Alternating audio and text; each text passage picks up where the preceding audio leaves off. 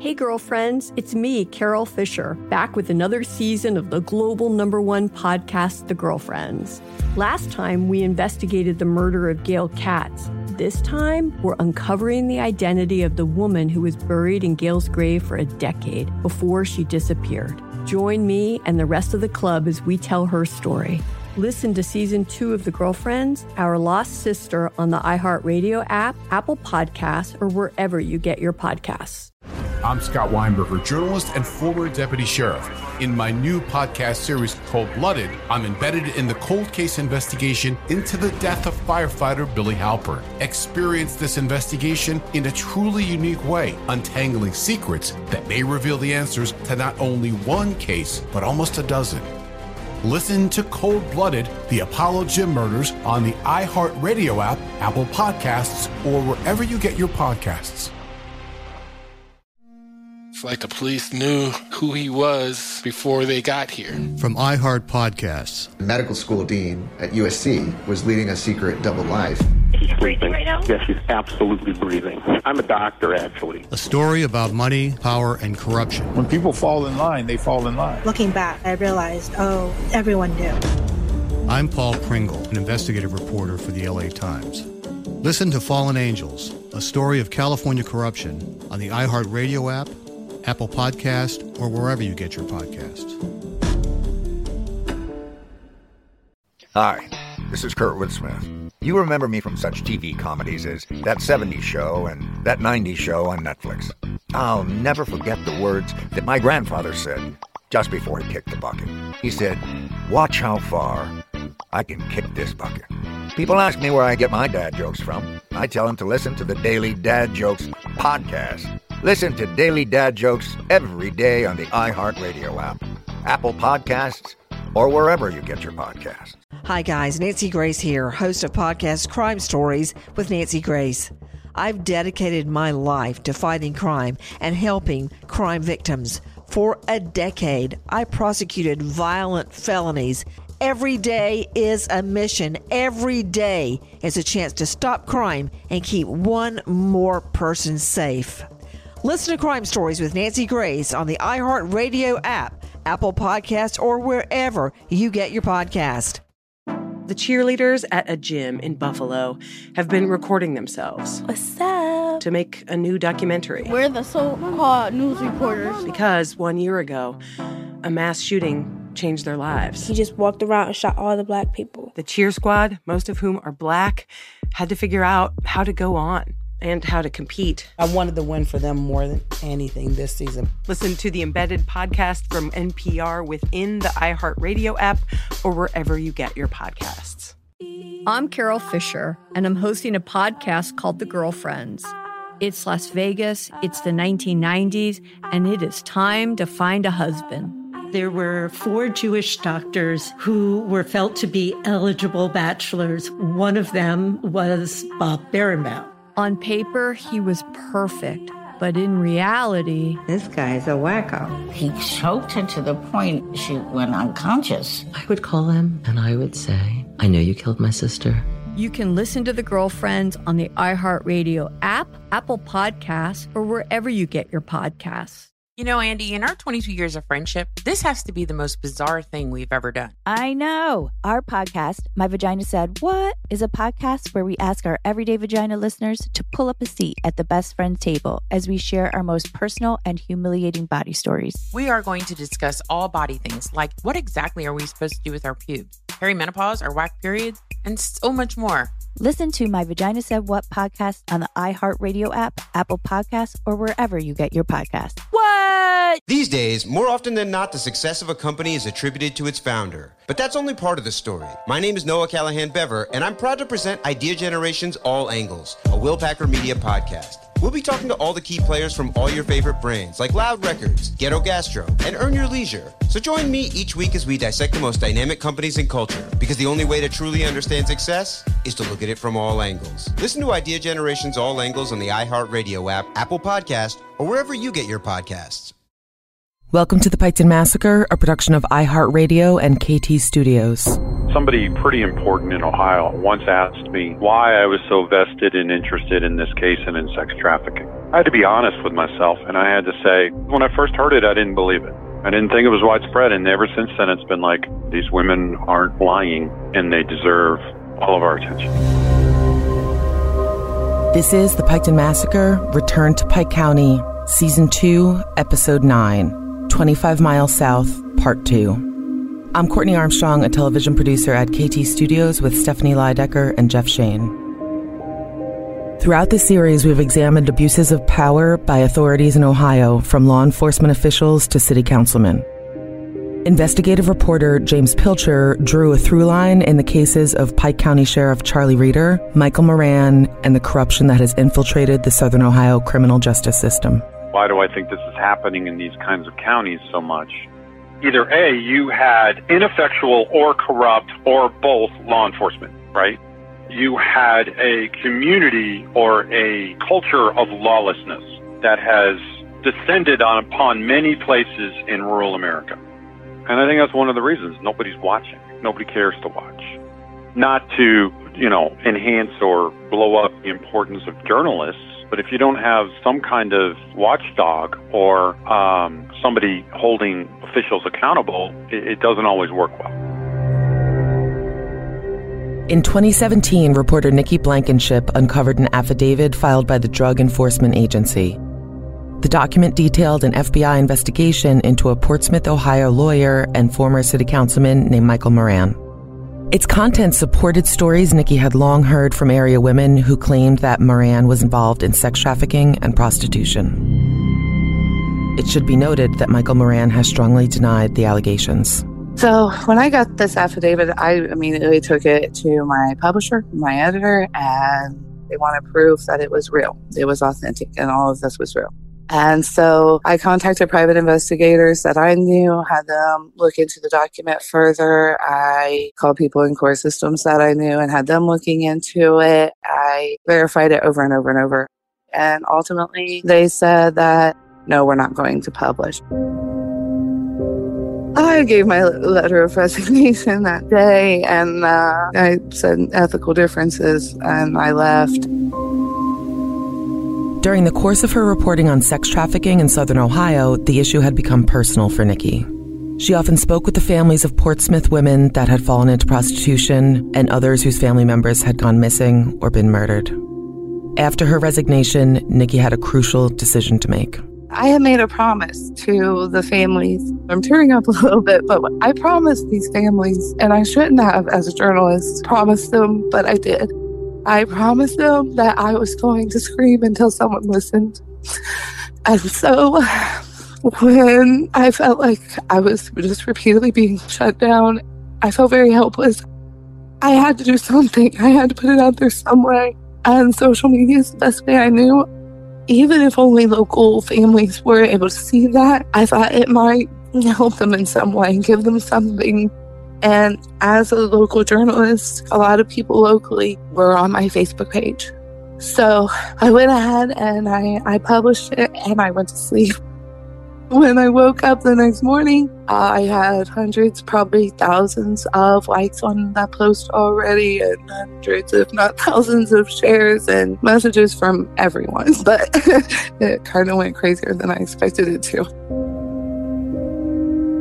When you saw the DA affidavit, what ran through your head? I was not a bit stunned, and people, they want me to be stunned, but I wasn't. That's Katie Lancaster speaking with producer Chris Graves. Katie's best friend and sister in law, Megan Lancaster, went missing in 2013. Katie alleges that Megan worked for Michael Moran as a prostitute. Moran denies these allegations what went through my head is, oh my gosh, like I'm not the only one that sees this, you know, like the FBI sees it. Like it was just so, just a sense of relief. News of the affidavit spread. It soon caught the attention of Cincinnati Enquirer investigative editor Bob Strickley, who had once worked for the newspaper, the Portsmouth Daily Times. I initially was a sports editor in Portsmouth and, and was elevated to managing editor. And during my time there, there were always these rumors about Michael Moran and the women that he was around and the circles he, he ran in. And it, it just, uh, at the time, the early in my career, it, it just seemed so far fetched. Portsmouth, if, if nothing else, is a, a, rumor mill. So a lot of things get tossed around without uh, substantive, you know, evidence to, to back it up. But it was quite surprising to receive word that there was something that could actually back this up. We got a copy of it ourselves and verified it through various attorneys and, and our own legal counsel. And I went back and looked through notes that I had taken, and because I, I, never throw away a notebook from my time working in Portsmouth, I was like, man, a lot of this tracks, and here's a government official saying so, and it's in a, a sworn affidavit. So it's time to throw the chips down on the table and, and get involved. So it's too big of a story to ignore, even if it is a place that is not traditionally in an area where my, my paper covers it. I don't know if it initiated a sense of responsibility as much as it triggered a pretty huge amount of guilt that motivated me to go pitch the story to our to our bosses, despite the paper being two and a half hours away from the subject that we were covering. And luckily, my uh, bosses were hospitable enough to allow us to explore and then go dig real deep in this story and turn over some rocks that needed to be turned over decades ago. Reporter James Pilcher was writing for The Enquirer at the time. My boss came to me because I was the investigative reporter and said, What do you think about this? You want to take a look? Is this guy trafficking women all over the country from this little town, this burned out shell of a town that's known as the epicenter of the opioid epidemic? Is he doing this? Is it true? Can we prove it? I really thought there was no way. There was no way this could be going on for so long and nobody did anything about it. The other interesting thing was that the paper who got this wouldn't publish it. I mean, it's a federal affidavit and they still wouldn't publish it.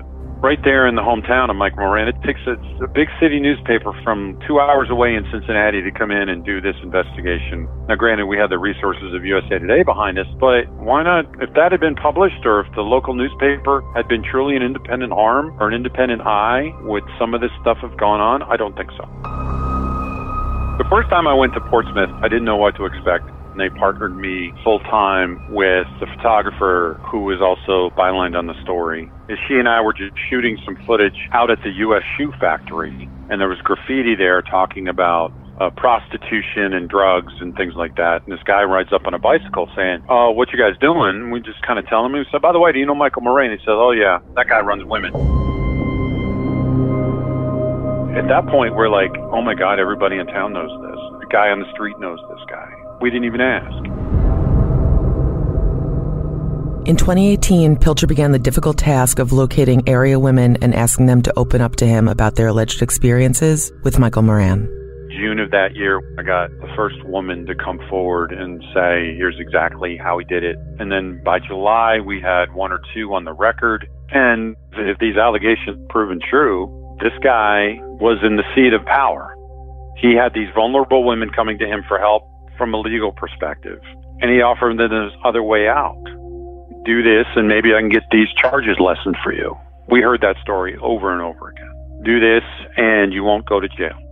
And how much of a worse abuse of power could there be? You started this story not believing this is possible. How does that make you feel? I'm six seven two forty. I look like a cop.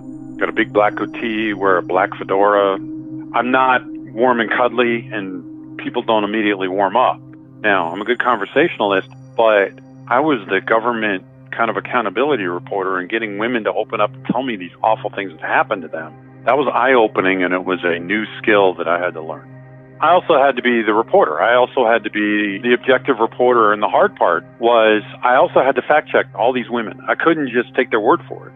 My publication's reputation was on the line. My reputation was on the line. I had to believe but be skeptical. So when they would tell me, oh, I remember that I got arrested in this particular place, and I'd have to say, okay, where, when, what can you tell me? I'd have to go look up the court records, all of those things, and try to make sure that the timelines matched. Ever since then, it's been like, I, you know, these women aren't lying and they deserve all of our attention. The more Pilcher investigated, the deeper the ties into the Portsmouth legal system grew. We reported several times that women were saying that Moran would brag about his relationship with former Scioto County Common Pleas Court Judge William Marshall. Now, William Marshall was one of the Marshall boys. He and his brother were the son of the former Judge Marshall in that county. So Bill Marshall took his dad's place. as one of two common pleas courts judges, which oversees all the serious cases and all the felonies and all the high-end civil cases at a county level. It's an elected position. There were allegations that Moran was guiding them to have relations or go to parties with Judge William Marshall.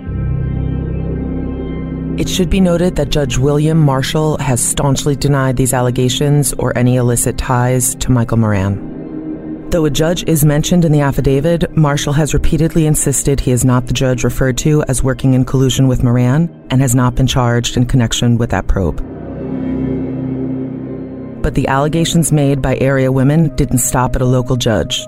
One of the women who did go on the record for that first story told us that she partied with the former police chief, she partied with former members of the police department, all because Moran set it up.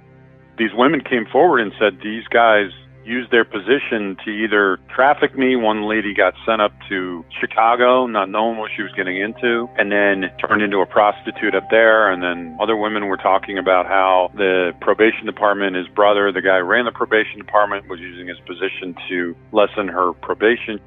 That's how deep this went. One of the best lawyers and a politician and a sitting judge, all possibly involved in this network. And that's when we knew we needed to get more women who had been through this experience to talk about what they'd been through. The following is audio from an interview the Cincinnati Enquirer did with a woman named Heather Boots. She claimed to have been a sex trafficking victim in Portsmouth. She went on the record about her alleged association with Michael Moran. He's ruined so many people's lives. And this has been happening for decades because the judges and the corruption here, they're all all of them's in on it. It's it's a known fact. Any, uh, you can stop at any house in this town and they will tell you everything. Like it's no secret. James Pilcher began further exploring the Megan Lancaster case. Katie Lancaster thinks very strongly that Michael Moran lured Megan into this life, and it's his fault she's dead or missing. Now, whether he actually was directly involved, all we know is she left behind a heck of a lot of notes about all of her different liaisons and all the people she would go to for money. She kept all of it. Katie found it. She has copies of everything. We called every single number in that book. Some people acknowledged, yeah, I bought sex from her.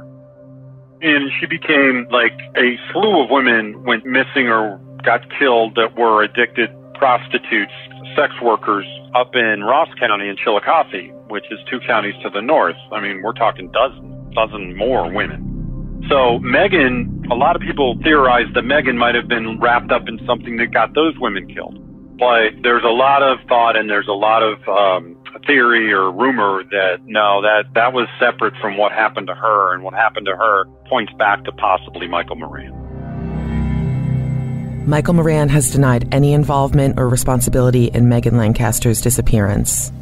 Moran has stated numerous times in interviews that the only involvement he had with Megan Lancaster was in a case involving a former client where Lancaster acted as an informant. He has said that he had no other relationship with her and that she did not work for him. Additionally, authorities have not brought any charges against him in the case. At this time, it's unclear whether they have questioned him in the matter. Throughout 2019, the Cincinnati Enquirer published a series of articles by James Pilcher and his colleagues about Michael Moran and his alleged ties to human trafficking. Everything that was in that affidavit, we reported it out. As outrageous as it sounds, allegations that he was running women all over the country, he was promising women drugs for sex, he had relationships with judges and with members of law enforcement, all of it. So, those allegations. All of this is in this federal document, and yet they never moved on Moran. Now, the DEA says we handed all the stuff about human trafficking over to the FBI. The FBI says we're not going to comment on any potential or ongoing investigation. So you can see how frustrated we were with like, okay, why doesn't anybody move on him? What's going on here? Bob Strickley shared Pilcher's frustration. A very important thing that the press does when they're when it's done well is is to shine lights and you know and to offer a vehicle for those people stepping forward, right? Do you find a sense of kind of responsibility of making sure those those voices are heard?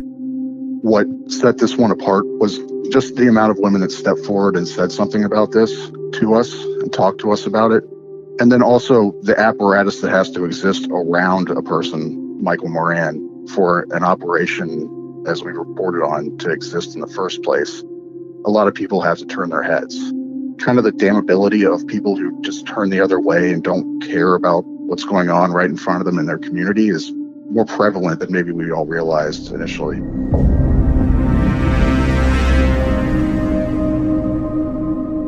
We're going to take a quick break here. We'll be back in a moment.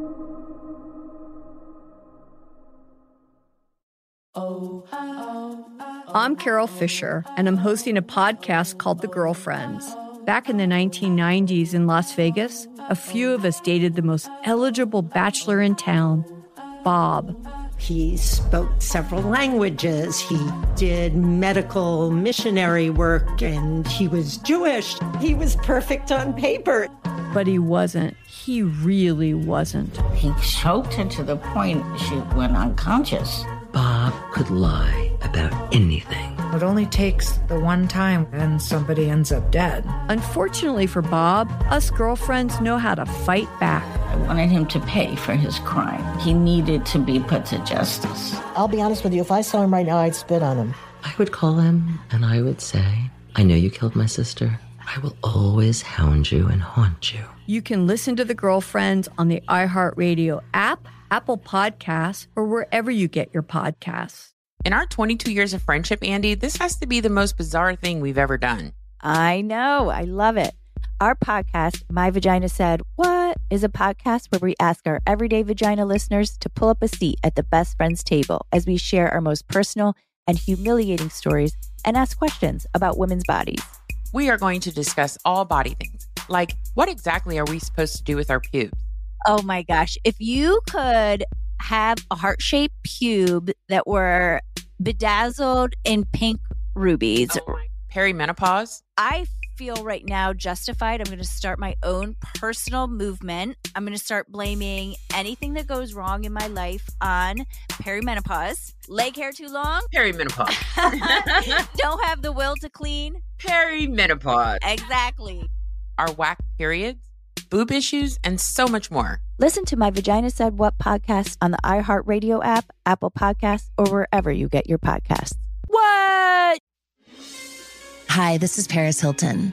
Some of the best times of my life have been spent inside of nightclubs, singing, dancing, and being free to truly be myself. And now I'm the executive producer of a new show, The History of the World's Greatest Nightclubs. I wanted a show that represented freedom, joy, and hope. And there is no one better to host than someone who has inspired me for so many years with her musical talent. I'm Ultra Nate, and I've been in the music industry for three decades. I'm a singer, songwriter, and musician. And now I'm inviting you to join me on this global nightclub journey. We'll dive into the origins of genres that broke the industry and uncover the stories of legendary DJs, all through the eyes of the people who partied at the height of club culture. Listen to the history of the world's greatest nightclubs on the iHeartRadio app, Apple Podcasts, or wherever you get your podcasts.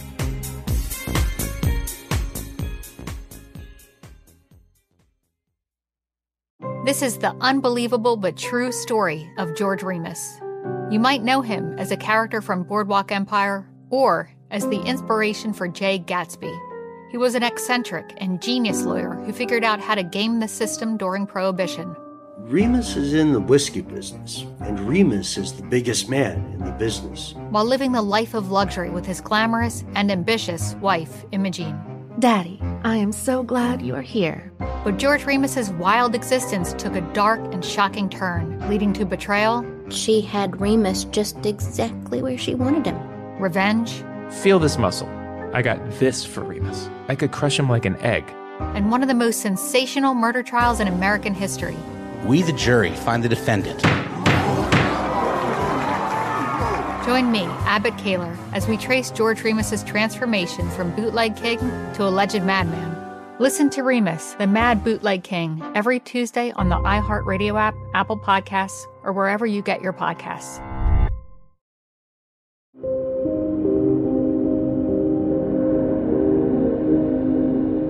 As part of his reporting, Pilcher tracked down Michael Moran to get his side of the story. Moran vehemently denied all the allegations about being involved in any prostitution or sex trafficking rings. I've talked to Michael Moran three times at length. When we first talked to him, I said, Are you a sex trafficker? People have said, You're a sex trafficker. It says here in this affidavit, you're a sex trafficker. What do you say to that? He tried to play the dumb country lawyer. The following is an audio recording from that interview with Michael Moran. I don't even know what a sex. T- give me the definition of a sex trafficker. So then we get all these women lined up. We come back to him and say, okay, we've got these women now saying that you're the guy. And he says, okay. And then he was more angry. He would not go on camera with us that second time. During one conversation, Pilcher asked Moran specifically about Megan Lancaster. Moran denied being her pimp or being involved in any of that kind of activity. But when James Pilcher brought up the possible whereabouts of Megan Lancaster, he got a shocking response. Pilcher relayed the story to producer Jeff Shane. He joked with me, hey, maybe she's in my basement. Maybe she's in my backyard. He thinks it's a joke because he knows what the rumors are. Wait, what? You so you asked him directly about it? Oh, absolutely. I said, "Do you have anything to do with Megan Lancaster?" And he said, "No, but you can check my basement. Everybody else wants to. You can check out and back." He said, i w- "I've invited the cops in to take a look." Well, I'm not going to sur- surmise whether he's trying to get away with anything because I, I don't know whether or not he had anything to do with her disappearance. I really don't. Our reporting didn't lead down those paths but he had this attitude that he thought he was smarter than you, that he thought he was smarter than anybody. And I think what probably, from my reporting and my history on all this, is that I read a lot of stuff about him and leading up to him, and I'd see stories here and there, but nobody but Nikki Blankenship kept at him. Nobody kept on him. And I can tell you that we never went away the photographer person that I worked with was always in the courtroom bugging him. You know, was bugging him that she was there. She was always taking pictures or getting video of him in action in the courtroom. We just never went away. In 2020, authorities finally made their move. Police raided the home of a well known lawyer suspected of running a national sex trafficking ring for years. March 25th, state and local police raid Michael Moran's house with a search warrant and Dave Yost, the Attorney General, was personally present for that in Portsmouth. When you get the State Attorney General showing up to serve a search warrant, you know that there are some very important people watching this case. I'm looking at the story I did, and you can see Moran is sitting on his porch in his stocking feet while police are searching his office slash house. Now, the thing you got to remember too, which is interesting, he has this brick two-story house that sits on the corner right across from the courthouse and right across catty corner from the local prosecutor's office. So he literally can walk back and forth from his house slash office to the courthouse and walk right in front of the prosecutor's office. Just seven months later, it all came crashing down for Michael Moran. A longtime defense lawyer and former city councilman has been arrested in an alleged sex trafficking operation. On Friday, October 23rd of 2020, state and local police teamed up and arrested Michael Moran. This comes nearly seven years after that initial affidavit issued by the DEA. For Nikki Blankenship, it was a day that marked the culmination of years of tireless work and a victory for dozens of Portsmouth women. When Mike Moran was arrested on October 23rd, he was arrested on the 18 charges that included sex trafficking, racketeering, compelling and promoting prostitution, when that came out, ah, that was a really exciting day for me. I was screaming. I ran through the house screaming because I worried that no one was ever going to check. No one was really ever going to look into it. I, I really worried. I know that the Cincinnati Enquirer, they had to do their own investigation, but it was approximately a year before they started releasing things. And when they released things, I still didn't know if anything was ever going to happen. And so finally, I was like, okay, at least somebody's finally checking did it kind of validate the journey you had started on? Yeah, yeah, it definitely did. There were also a lot of people who were saying he's a great man. And I worried about that. I'm like, did I make a mistake? Am I wrong? And there's no way I could have seen that I, I was at this point. I'm like, I have so much evidence, but still, I can't, I don't want to hurt anyone's life like that. So yeah, I was like, okay, something I, it was valid, and everything I've worked on for for a decade is valid. Yeah. Katie Lancaster also felt a great sense of relief and was struck by the uncanny timing of Moran's arrest. Moran was arrested October 23rd of 2020, the day before Megan's 33rd birthday. I mean, I was on my way to Columbus and I about jumped out of the damn car while it was moving. I couldn't speak. I couldn't talk. I couldn't tell anybody what was going on. I was just like, oh my gosh, oh my gosh. Like, I just couldn't believe it. And for it to happen the day that it did, it was almost like a sense of, okay, now I know this is a God thing. Like, this happened the day before Megan's birthday. Almost eight years into it, like, it could not have come at a better time. It was like, oh my gosh, we did it. We got this far. Megan, look what you have done. Like, I, I so just wanted five minutes with her to say, look what you've done.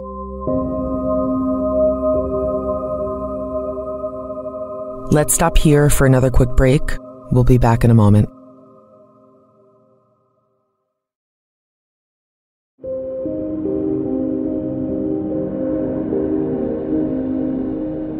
Just three days after his arrest, Michael Moran appeared in court. He was arraigned on October 26th and pled not guilty. And then he posted a $300,000 bond and was released five days after his arrest. He was also suspended by the State Bar Association, so he's not allowed to practice law at all, both from the bar perspective, but also from his bond agreement. But that didn't stop Moran from trying to pull off an audacious legal maneuver. So Michael Moran actually initially filed to defend himself in court.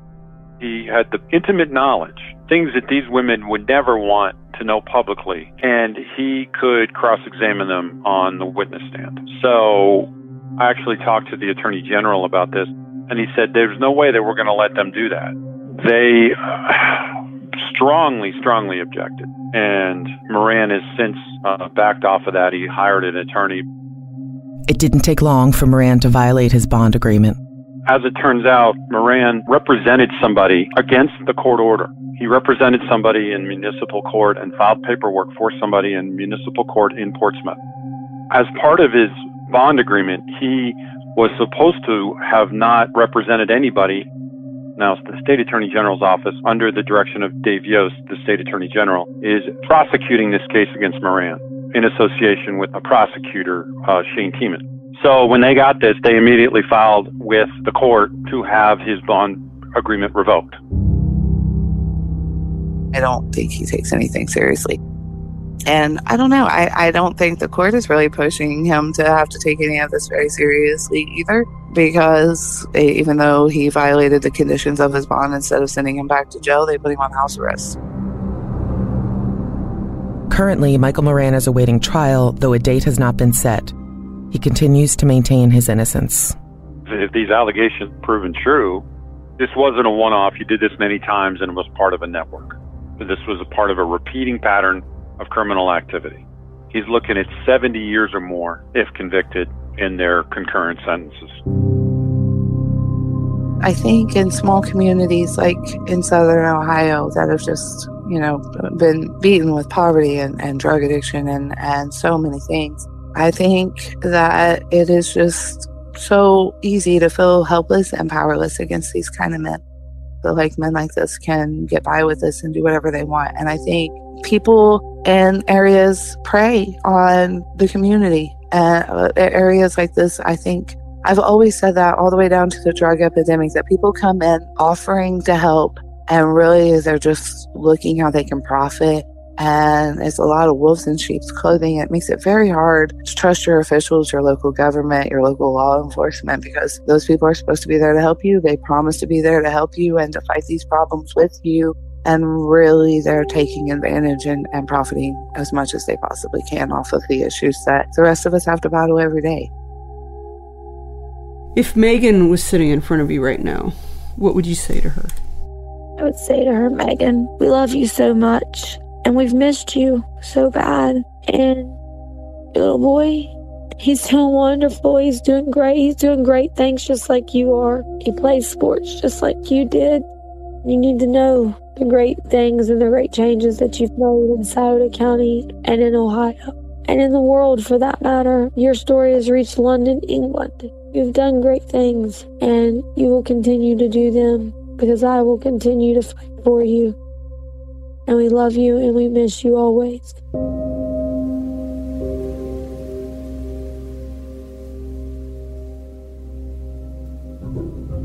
Next week on the Piketon Massacre, return to Pike County. On December 9th, 2006, someone got into Kurt and Jenny's home and shot them while they were both in the bed. On a special bonus episode, a double homicide leaves another Pike County family searching for answers. After 14 years of being told, we've went as far as we can go with this case. You feel like you're never going to get justice, and then that turns into kind of aggravation. Why isn't anything being done? Why isn't this case important? Why isn't my family important? More on that next time. For more information on the case and relevant photos, follow us on Instagram at KT underscore studios. The Piketon Massacre, Return to Pike County, is executive produced by Stephanie Lydecker and me, Courtney Armstrong. Editing and sound design by executive producer Jared Aston. Additional producing by Jeff Shane, Andrew Becker, and Chris Graves. The Piketon Massacre, Return to Pike County, is a production of iHeartRadio and KT Studios. For more podcasts from iHeartRadio, visit the iHeartRadio app, Apple Podcasts, or wherever you listen to your favorite shows. Hey, girlfriends, it's me, Carol Fisher, back with another season of the global number one podcast, The Girlfriends. Last time, we investigated the murder of Gail Katz. This time, we're uncovering the identity of the woman who was buried in Gail's grave for a decade before she disappeared. Join me and the rest of the club as we tell her story. Listen to season two of The Girlfriends, Our Lost Sister on the iHeartRadio app, Apple Podcasts, or wherever you get your podcasts. I'm Scott Weinberger, journalist and former deputy sheriff. In my new podcast series, Cold Blooded, I'm embedded in the cold case investigation into the death of firefighter Billy Halpern. Experience this investigation in a truly unique way, untangling secrets that may reveal the answers to not only one case, but almost a dozen. Listen to Cold Blooded, the Apollo Gym Murders on the iHeartRadio app, Apple Podcasts, or wherever you get your podcasts. It's like the police knew who he was before they got here. From iHeart Podcasts. The medical school dean at USC was leading a secret double life. She's breathing right now? Yes, she's absolutely breathing. I'm a doctor, actually. A story about money, power, and corruption. When people fall in line, they fall in line. Looking back, I realized, oh, everyone knew. I'm Paul Pringle, an investigative reporter for the LA Times. Listen to Fallen Angels, a story of California corruption on the iHeartRadio app, Apple Podcast, or wherever you get your podcasts. Hi, this is Kurtwood Smith. You remember me from such TV comedies as That 70s Show and That 90s Show on Netflix. I'll never forget the words that my grandfather said just before he kicked the bucket. He said, Watch how far I can kick this bucket. People ask me where I get my dad jokes from. I tell them to listen to the Daily Dad Jokes podcast. Listen to Daily Dad Jokes every day on the iHeartRadio app, Apple Podcasts, or wherever you get your podcasts. Hi, guys. Nancy Grace here, host of podcast Crime Stories with Nancy Grace. I've dedicated my life to fighting crime and helping crime victims. For a decade, I prosecuted violent felonies. Every day is a mission. Every day is a chance to stop crime and keep one more person safe. Listen to Crime Stories with Nancy Grace on the iHeartRadio app, Apple Podcasts, or wherever you get your podcast.